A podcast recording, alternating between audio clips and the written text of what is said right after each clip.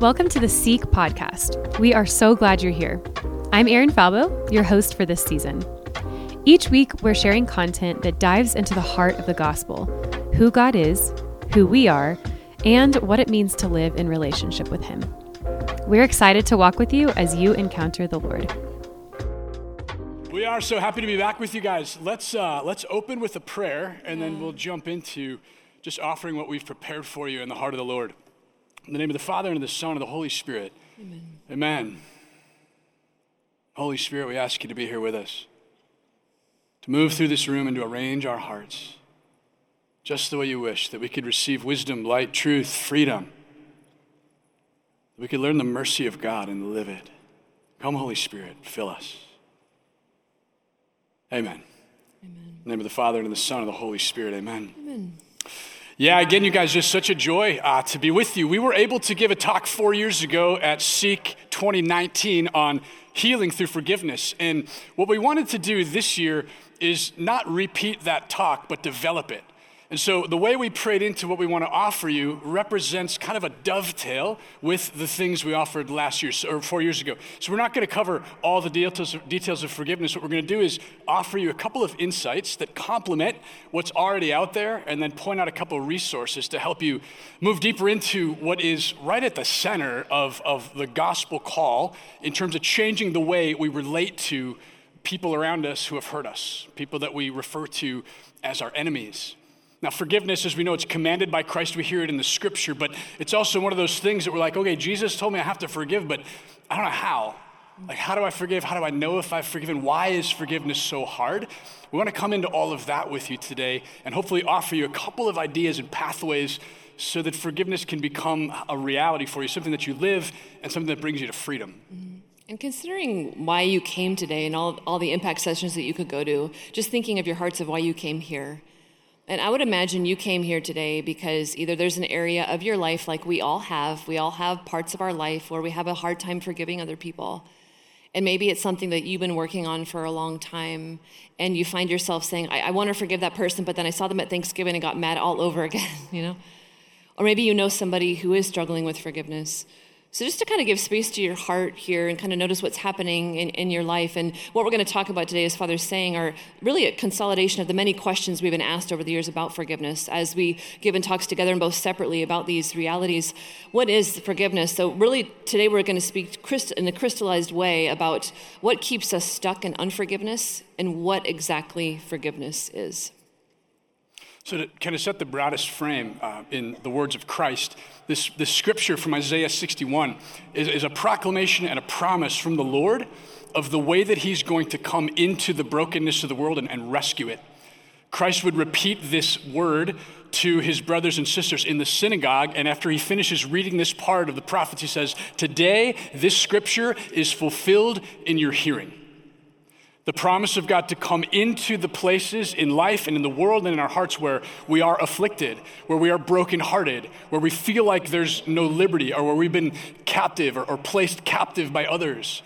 And so it's this banner we want to hold up to you about how Christ comes into the places where we feel afflicted, broken, brokenhearted, and imprisoned. And to, to get at that, and to get at what it means for that to be fulfilled, to experience and participate in the life of God, which brings us into freedom, we have to just acknowledge the places where we don't feel like we're in freedom. Mm-hmm. And what we'll usually find, and we'll trace this out with you, but at the base, unforgiveness and a lack of freedom usually sit right side by side. That where we're holding on to unforgiveness, we're also not free. We're, we're captive, we're slaves, we're trapped.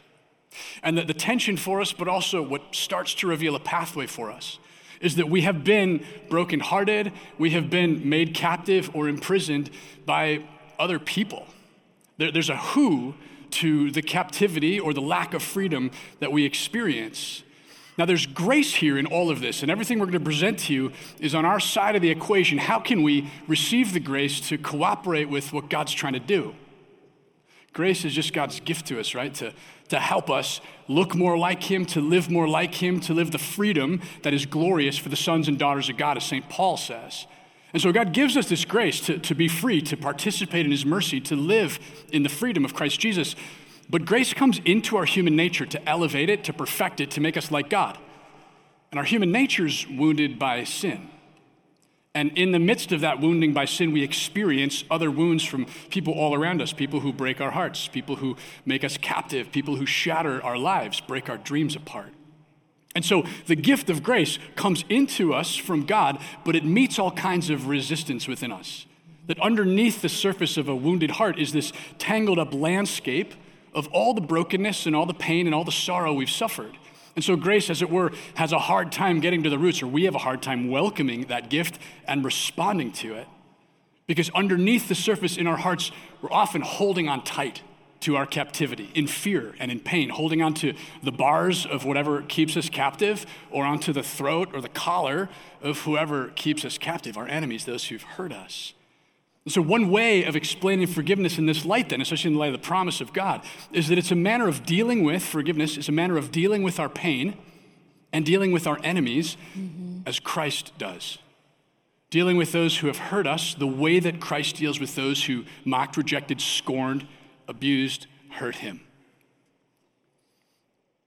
I think when asking ourselves kind of why, um, there we go, of why bother, and when you're thinking about this, and you might be already thinking of somebody in your life, like, who do I need to forgive? Or like that person that you just keep thinking of, why bother?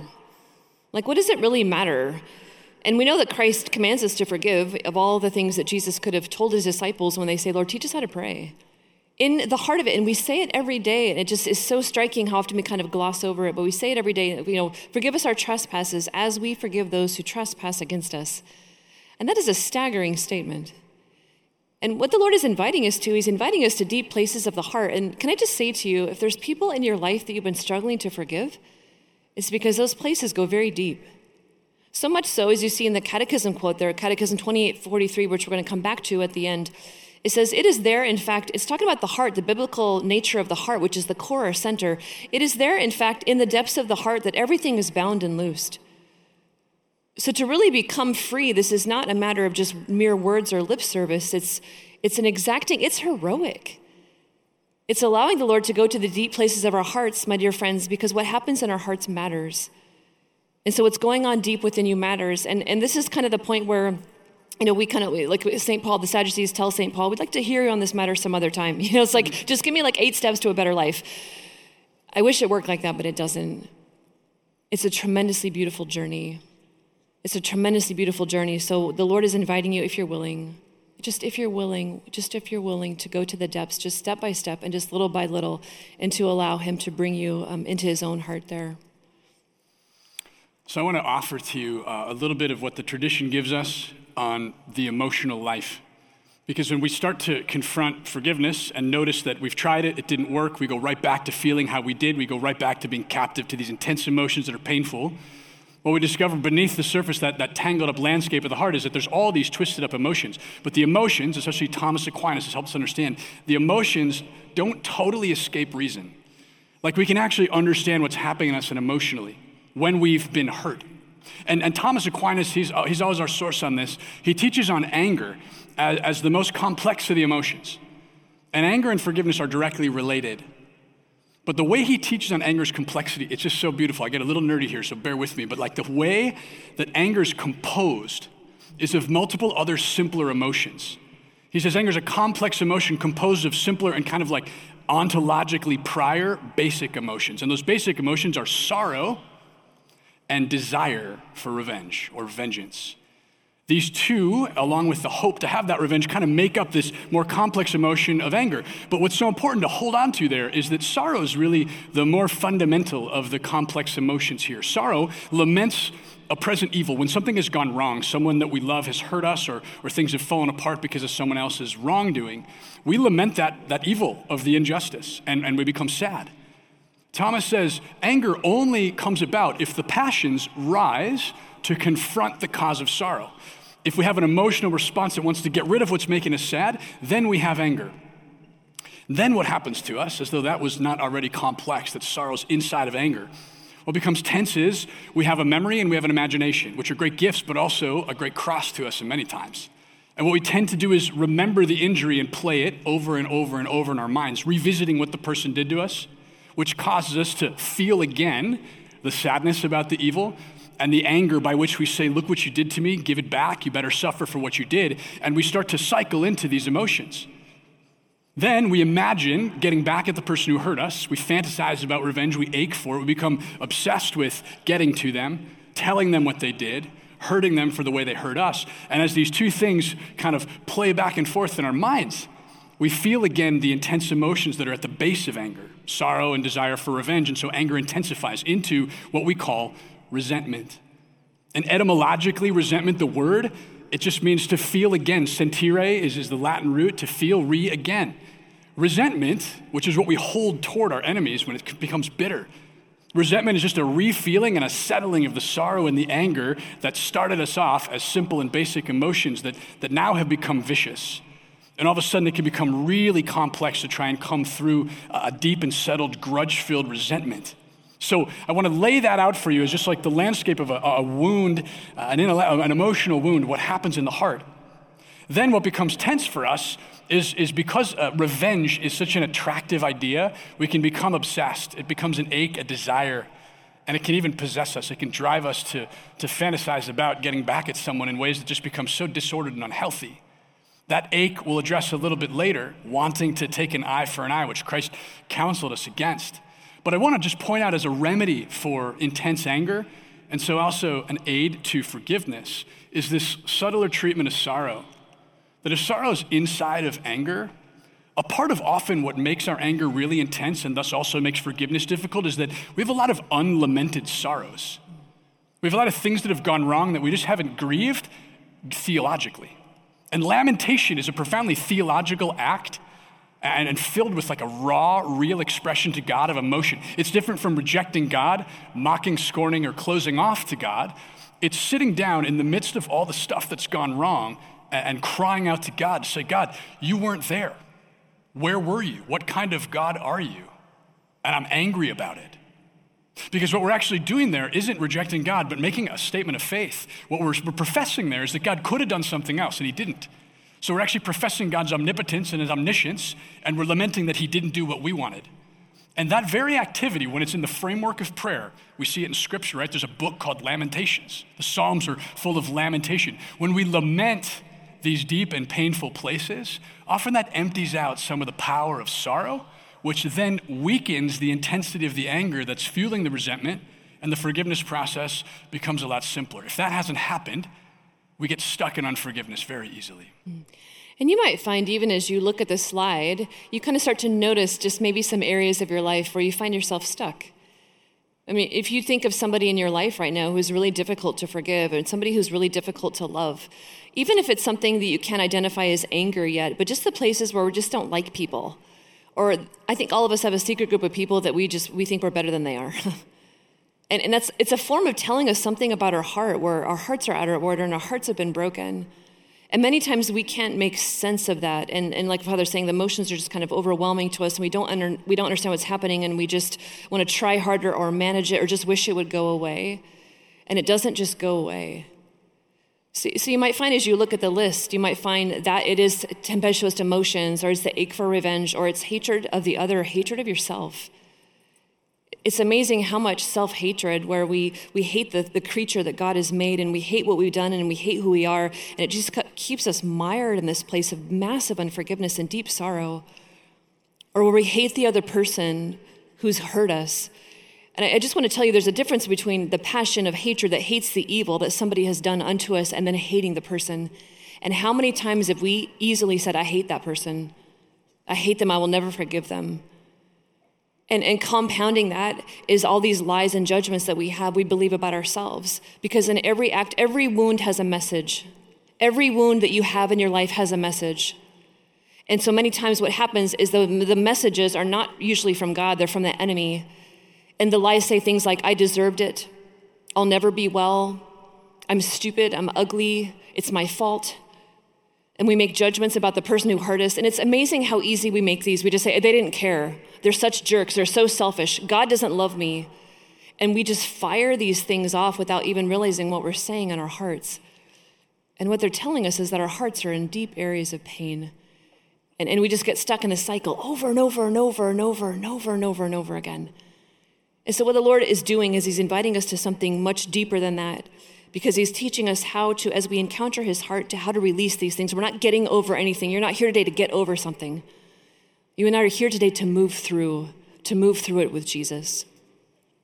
And the move, th- the moving through to move upward, upward into to Christ likeness. Sometimes in, in theology, we'll speak about revenge as, as kind of an instinct that's natural to humanity, and mercy as something that's not instinctual, that isn't natural to us in the same way, that it actually is a gift. It's God working in us to teach us to go a different way.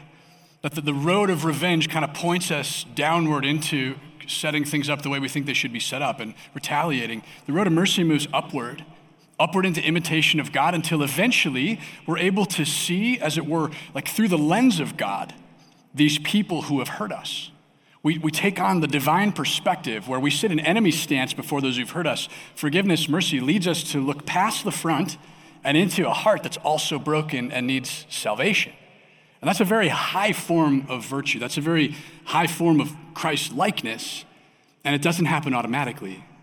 God gives us his grace supernaturally, touching upon our nature to raise it up, but we have to make a choice.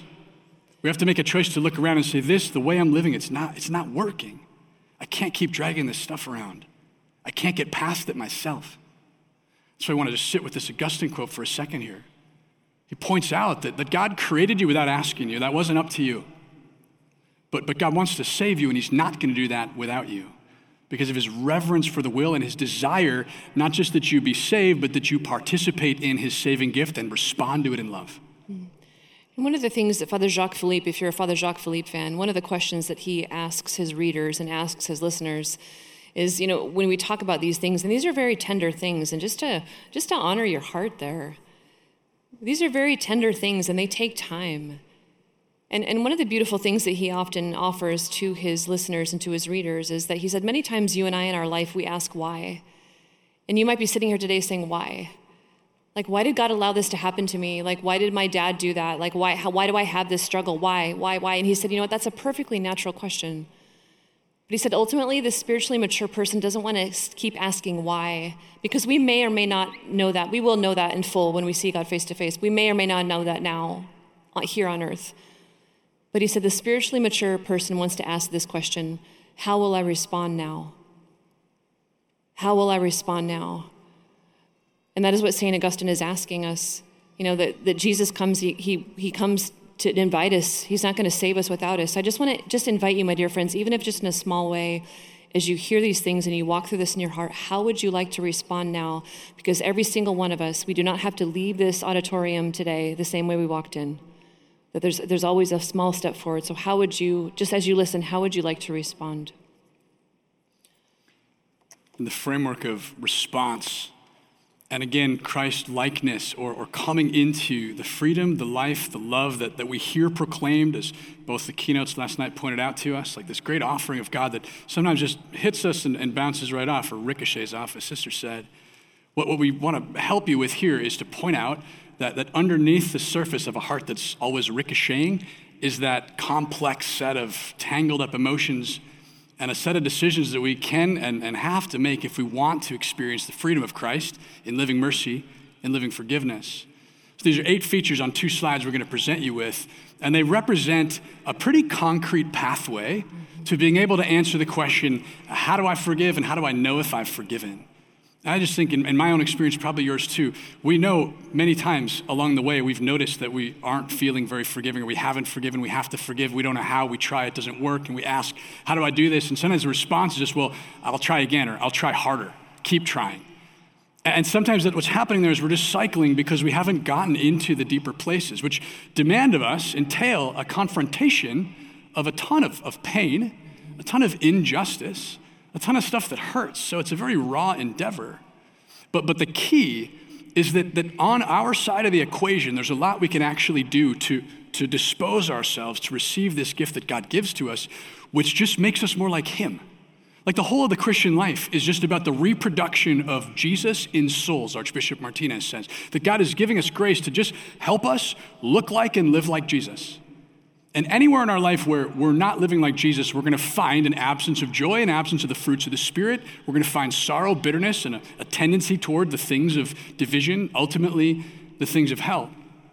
Where we move out of those places into a heart like Christ's, which is a forgiving heart, we begin to experience freedom.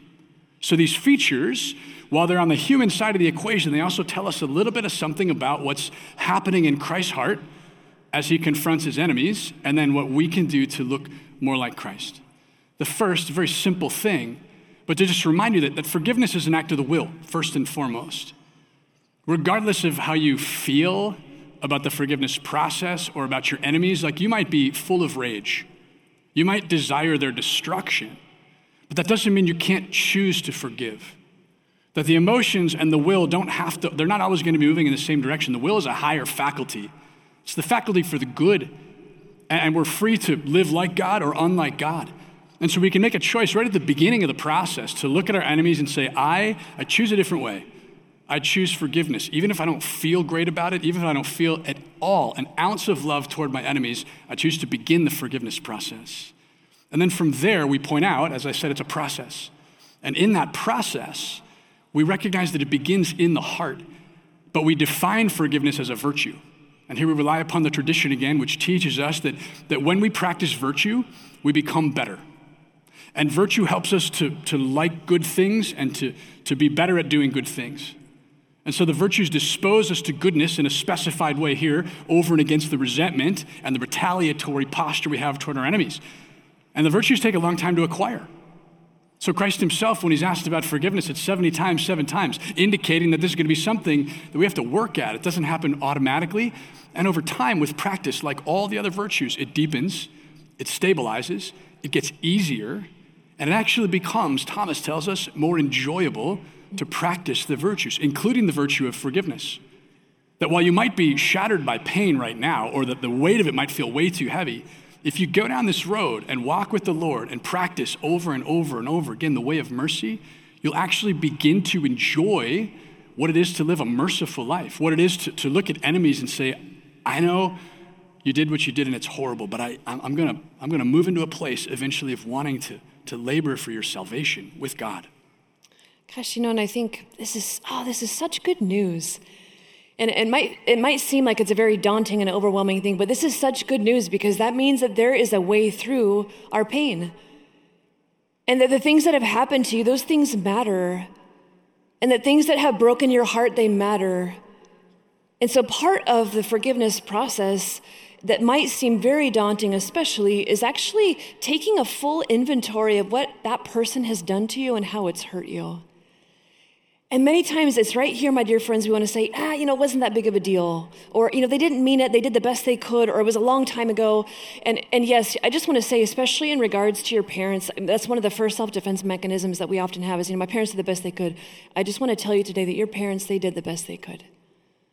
They did with what they had, just like you and I do with what we have. And we can also admit the places where we've hurt each other, and we can be both honoring and honest about both of those things. That's very important. And part of coming to, my dear friends, part of naming these things, it's important because what it does is it allows the pain to be released and it allows the truth to be told. So it is sitting down with the person that's hurt you and making a list in a journal of just what did they do? What did they do and how did it hurt you? And going point by point, because many times we're trying to forgive people in totality, but how forgiveness works is it's forgiving each offense because each offense matters. And in that, what happens over time is that as we begin to see the truth of who we are and who the other person is, and we allow the lamentation to come forth and the sorrow to come forth and the anger to come forth, and we allow the truth to be born into our hearts, what happens is, is we begin to choose to leave the battle posture. Because I think, let's be very honest, the people that you're really angry with, I'm angry with, we're mostly we're like this. Like, this is how we're like, come at me, bro, come at me, you know.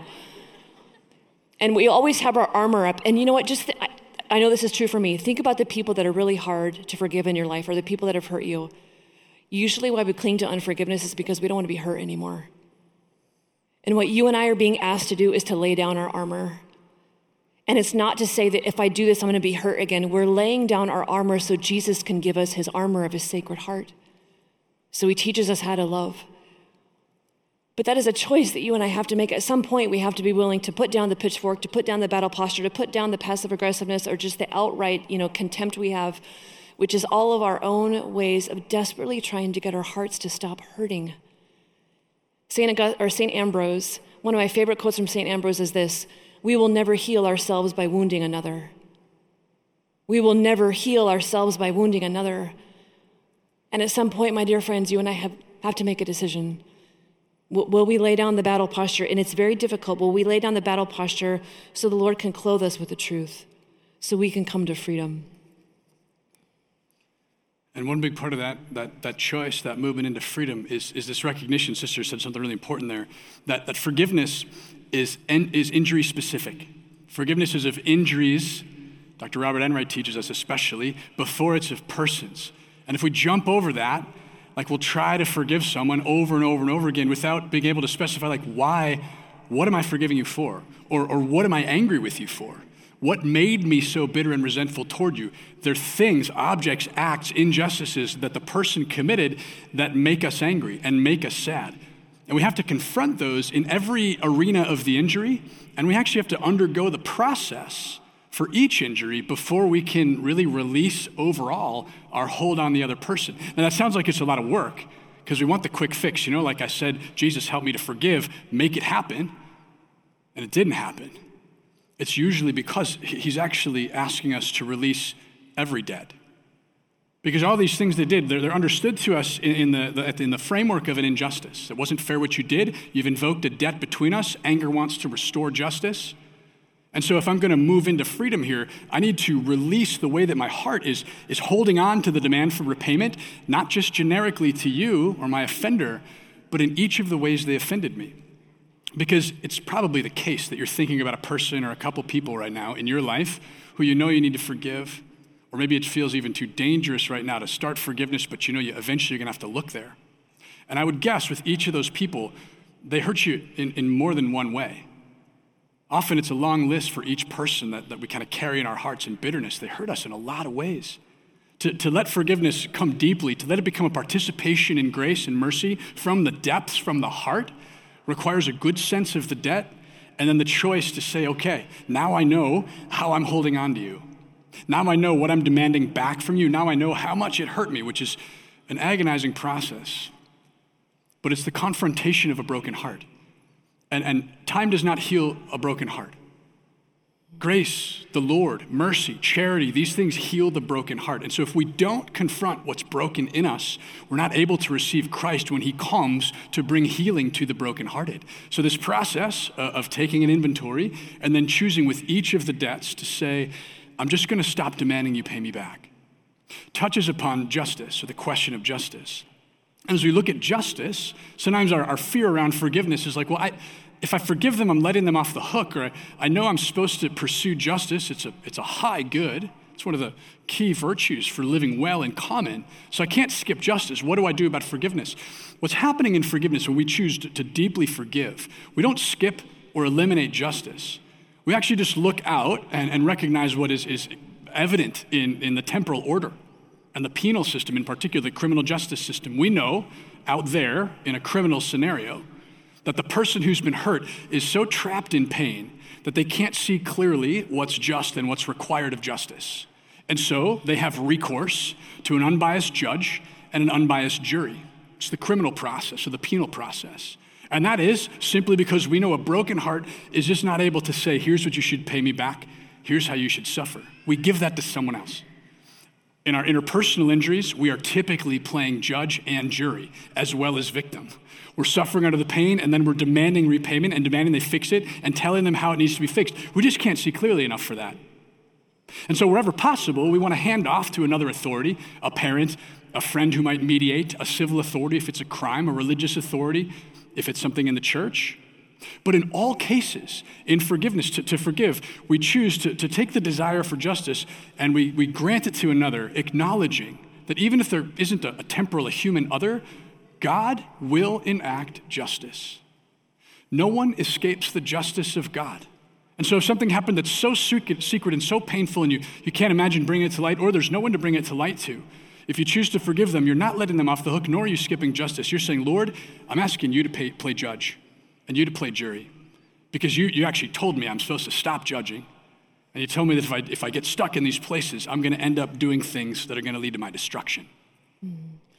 And I think we can take great refuge in that, that the Lord sees us. And the, th- the things that have happened to you, my dear friends, that have hurt your heart, that is not okay with God. And his heart grieves in these places. And, you know, and imagine in your life, imagine, and I want to love like this. I want to come to a love like this. Imagine in your life being so free where you could authentically, honest, bless those who curse you.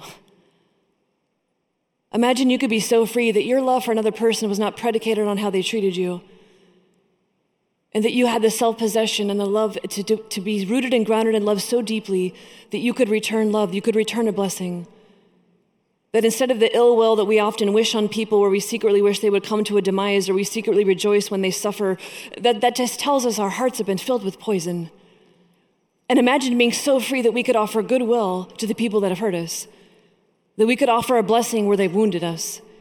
And that doesn't come with minimizing or skipping over. It's, it's what Jesus does. We notice that, that he's being cursed on the cross and he still blesses.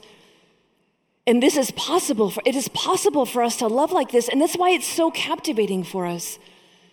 It's why we see it and we, we know it's beautiful and we want to love like that. And the places where we failed, the places where we need to ask people to forgive us, we want to be loved like that. Not skipped over, but but attended to, and everything brought into the light so that we can be healed. And this is the process, because really what it is, is it's Jesus giving us an undeserved gift. When we give people the gift of forgiveness, we're giving them an undeserved gift. We're giving them love. We're giving them what Jesus gives us. We're loving like Christ. Forgiveness is redemptive suffering. It's how beautiful things happen. And you know what? Just, I, I love what Father John was talking about. It's a process. This is a process. This is a process. This is a process. And it's wonderful. And we get to keep going. And you know what? Today in your heart, if all you can say yes to in the Lord is just, maybe there's somebody in your life you just wish they were dead. Let's be very honest. We hear all kinds of stories. I wish they would have never been born. We had like death wish upon people or ourselves. Maybe just today for you, you could come to the Lord and say, Lord, I, I'm, my, my heart's in a lot of pain, but I, I choose to no longer wish they're ill. I choose no longer to wish their death. Lord, I just pray that you would keep them. Or Lord, that you, you just sustain them. You take care of them. I, I can't do this. That is massive. That is massive. And you know what? As we keep going down this journey, what we get, what we find about the people who have hurt us, their hearts have been broken. You know, there's a very common saying that hurt people hurt people. Nobody who has hurt you is doing that out of love. They're acting out of places like we all do, where our hearts have been broken. And so I think when we talk about this area of good news and the beauty of an offering an undeserved gift, this is the rest of the Catechism quote. And it says, it is not in our power not to feel or to forget an offense, but the heart that offers itself to the Holy Spirit turns injury into compassion and purifies the memory in transforming the hurt into intercession. Jesus Christ is not asking you to pretend what happened to you didn't hurt, or to just to forget about it and get over it. So much so that the Catechism is reiterating the truth that it's not in our power to forget or to not feel. So the places that your heart hurts, that's okay. But as we allow the Holy Spirit to come into these places and to transform them, the beautiful redemptive suffering is that it turns the injury that you have received into compassion and, and transforms the whole situation. And imagine being that free. That this is our faith. This is the beauty of our faith. That turning of injury into compassion. I mean, this is why we speak of forgiveness in Christ and participation in Christ. Like Christ upon the cross, looking upon his enemies and, and, and wishing them to be saved. That's the type of shift. That's the type of transformation that he will work in our hearts toward our enemies. Like he will he will help us to put on his mind and to be transformed by the renewal of our minds through this process, because he wants to. So when we've undergone these, these eight facets of forgiveness that we named to you, when you look at all eight of them and you see that, that some of them are present, you just look at the ones that are less present or aren't present at all and just ask for the grace to work there. And if you're able to see that there's something of each of them, you're able to say with confidence, I have forgiven to some degree. And with practice, it's going to grow and it's going to grow and it's going to grow until you are toward your enemy the way that Christ is toward his enemies. And I had this very beautiful experience. I just want to share a brief story. I uh, was walking with a religious sister, and she's given me full permission to share her story, and she's in another country, so you don't know her. But she had been gravely injured by someone in her young years in a, a traumatic and a tragic and a horrible fashion. One of the most painful injuries I've ever walked through with someone else. And, and we walked through a long forgiveness process. It took her a year and a half to move through all these layers of forgiveness that we've just laid out here. But I'll tell you something, she started the process, not just with emotional pain, but even bodily pain. She had all kinds of health problems, digestive problems, stomach problems, pulmonary stuff. We walked through the forgiveness process. When she got to this person at the end, we did the smaller injuries first, walked through getting, helping her stabilize the virtues. We came to the last one, this person who hurt her when she was young. It was so painful for her. She said she just was looking at him, and she was sitting in a chapel in this meditation. She's looking at him and said, I just can't forgive him. And then the Lord just prompted her heart. She said, Jesus, I need you to do it for me. And in this meditation, she's hunched up in pain in the corner of the chapel. And she said, Jesus just appeared and walked over to this man. And she just watched Jesus go to this man so broken that he could do that sort of thing and never repent of it, never care that it happened, doesn't even seem to know how painful it was for her. Jesus just went over and put his arms around this man and held him. And she saw that God wants that man in heaven, and it just broke her heart open. She said, how could I not? How could I not come and be with you in that, Lord, even though this is so painful? And what happened next in the meditation is Jesus just turned to her while he had his arm around this man and opened his other arm and beckoned, come and be with me. She said with all her might, she got up in this meditation, went over and went into the embrace of Christ, who drew her into the embrace. And she said, from Christ and with Christ and because of Christ, she was able to look at this man and say, I actually want him to go to heaven. Mm. And Jesus, with you, because you have done it in you and by your grace, in your holy name, Jesus, I forgive him. And you know what, you guys? This is no joke. All of those medical conditions that no doctor in the country, no specialist, no alternative medicine specialist could even resolve for her, they resolved themselves. And she realized that even physical stuff was bound up tight as she was holding on to her captor in bitterness, in hatred, in unforgiveness. So these things we're teaching you, these aren't just like textbook things. These aren't just catechism and scripture quotes that we've worked on and are presenting you with some good ideas. We have practiced these things over many years now, and they, this is, this is the pathway to sharing in Christ's merciful love and in suffering with Christ for the salvation of souls, even including those who have made us suffer the way we've suffered. Just a couple of points to conclude with here about signs that healing has begun to take root. What happens in these three, and these are not the whole summary of what happens as we are healed through forgiveness, we're, we're free in forgiveness, but we start to notice that we're coming into communion with the Lord. Because in unforgiveness, which is specified as a form of hatred, when we hold on to unforgiveness, we're outside of God.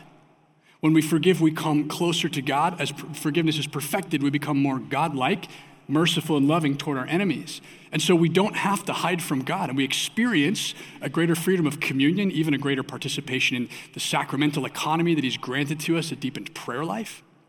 Interiorly, we begin to experience what we call a harmony of the human faculties. Saint Thomas says that, that Christ experienced a total harmony of soul, that he saw what was true, chose it, and, and did so with passion. Whereas we often experience knowing what we should do and our passions moving the other direction, knowing we should forgive, but hating our enemies. As we work through these eight layers, these facets of forgiveness, the integration of our passions begins to, to, to come together, and we start to experience an interior harmony. There's less fragmentation, there's less division. What was a broken heart is bound up, because Christ promised that he came to bind up the brokenhearted. And the way to have the broken heart bound up is the way of mercy, the way of the cross, the way of redemptive suffering, the way he set for us. And as this happens, we also notice a deepened peace about our own stories. Our personal narrative, or our sense of who we are over time, starts to come together. We notice we don't skip over parts of the story. We don't hide them from God. We begin to acknowledge that, like, yeah, my whole story is before you, Lord, and there are broken places, there are painful places, but I've come into grace in those places. I've welcomed your help. I don't have to hate myself anymore. And Sister referenced this, but sometimes we'll find that the enemy the enemy actually is like a younger self. Thomas Aquinas says we can have a, a, a relationship metaphorically. We can be just toward our younger selves. We can be merciful toward our younger selves. We can be angry toward our younger selves. So if we've done things that we regret, we often hate ourselves for it. So this whole process of forgiveness can actually be undertaken where we see the enemy actually as me, like younger me who did what I did and I hate that I did it. And I can go through those eight layers and I can start to actually move into what we call holy self-love or charity, but now loving myself as a creature of God, which is the predicate for the commandment of love. You shall love your neighbor as you love yourself. So often the captivity, the brokenness, the fragmentation, the brokenheartedness is anchored in self-hatred. God doesn't hate us. God comes to love us and to gather up what had been fragmented and shattered by sin. And this is probably the most concrete way that we will experience the unifying, healing, binding, and beautiful gift of Christ's freedom through forgiveness. And just listening as we conclude here of understanding that this is probably a lot. And this is something that you can go back to over and over again. And there are many talks, many versions of this talk on, on YouTube and podcast. And I recorded a, a meditation, a healing meditation through our podcast on forgiveness. And it's just kind of helping your heart as you walk through these things of even where you're noticing the eight facets of forgiveness, where do you notice that you have freedom there? Where there has been somebody in your life, you're like, yeah, I hated that person for a long time and I've, I've received freedom there. Or I was finally able, able to name honestly what they did and how it hurt me and I received freedom there. And just noticing maybe part of the story that you wished wouldn't have happened in your life, maybe you can begin to see more and more that Christ was there with you all along. It's the little steps that matter. And as you and I keep going to the deep places, even when it's not easy, as you and I keep going to the deep places, my dear friends, and are honest about these places, Jesus comes to bring us to true freedom because this is why we're here. This is why we're at SEEK. So we can come to love like Jesus does. And that's not just a nice thing to put on a t-shirt. Like, this is our life. And it's worth it. So many times people ask me, Sister, is it worth it? Is it worth it? Is recovery worth it? Is sobriety worth it? Is forgiveness worth it? Is it, is it, is being honest in my heart, is it worth it? And I tell you so easily, it's so worth it. It's so worth it. And this is Christ bringing his heart to you. This is what he does for us. He brings us home. So maybe what we could do, could we just pray for a second before we before we end here? And Father's going to give us a final blessing, but I I just want to honor your heart here in probably a very tender place or just whatever's happening even in your mind and your heart, just to kind of give your give your heart space to breathe just for a second. So I'm just going to invite you to take a deep breath, just all the way in, all the way out. I just want to give you a space just to allow whatever's happening in your heart to come to the surface. Maybe you've been thinking about the person that has hurt you. Maybe you're angry with God. Maybe you have a lot of self-hatred for things you've done. Just going to allow you just for a second in this place that's very safe, just to allow that to come to the surface.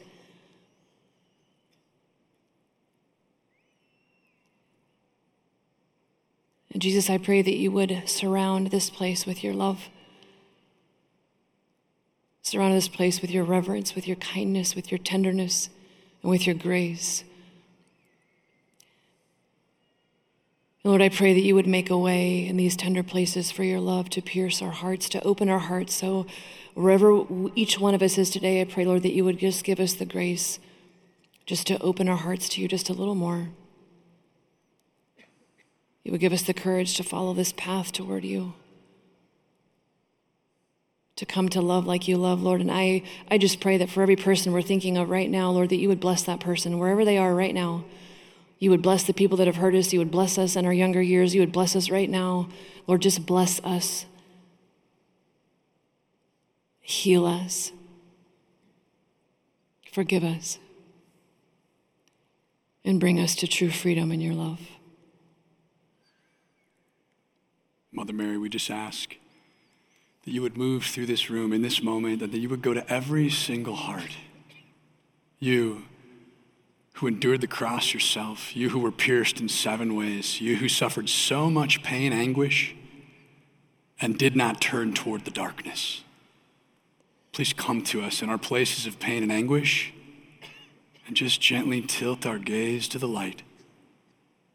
Please pray for us. Dear Mother Mary, hold us up.